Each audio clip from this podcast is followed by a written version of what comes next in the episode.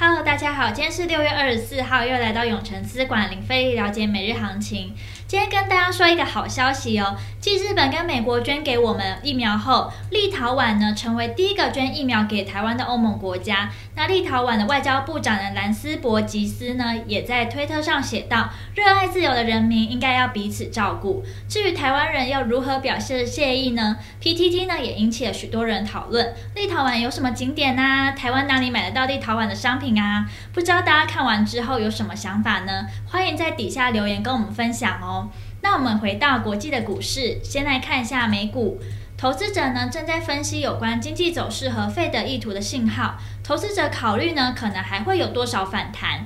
费德隔夜负买回操作来到了八千一百三十六亿美元，刷新了历史新高，也是首次交易规模超过八千亿美元。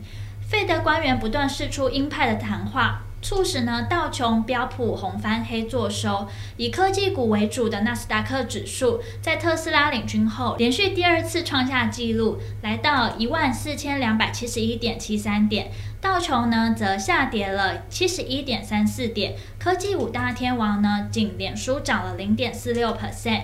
其余苹果、Google、亚马逊、微软则下跌。那这边提一下，特斯拉宣布呢，在中国西藏被称为“日光之城”的拉萨太阳能充电站呢正式落成，也是特斯拉呢首个在中国架设的太阳能充电站。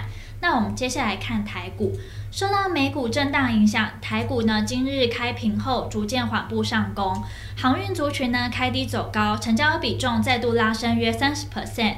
昨日呢，跌停的万海今日亮灯涨停，达到两百四十八点五元。长荣呢也冲上涨停，阳明呢上涨近七 percent，多档运输类股涨停，领军大盘呢一度涨百点，收复一万七千四百余点大关。那最高呢来到一万七千四百三十九点。同时，原物料族群像橡胶以及钢铁股今日也受到资金青睐，而电子股呢普遍走弱，台积电呢今日则是开高走低。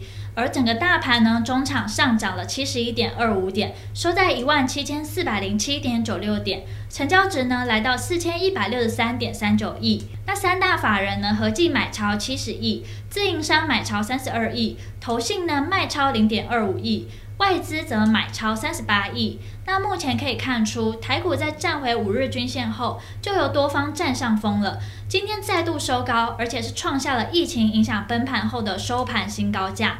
盘中高点呢，也是创下了反弹以来的新高价。以 K 棒的表现来看，可以期待台股后续再度创高了。今天比较可惜的是，成交量能呢比较观望，但不影响目前偏多的局面。只要后续补量，就很有机会再看到台股再度攻高。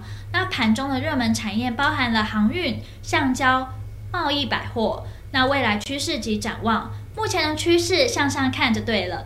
在目前资金呢仍宽松的环境下，拉回就容易出现买点。那几度小波段的修正，目前来看都不容易破坏台股投资的市场信心。就算有影响，也是偏短期而已。因此呢，可以看到昨天的电子啊、金融、传产股转强，短线修正的钢铁、航运族群，今天还是能够快速的吸引资金。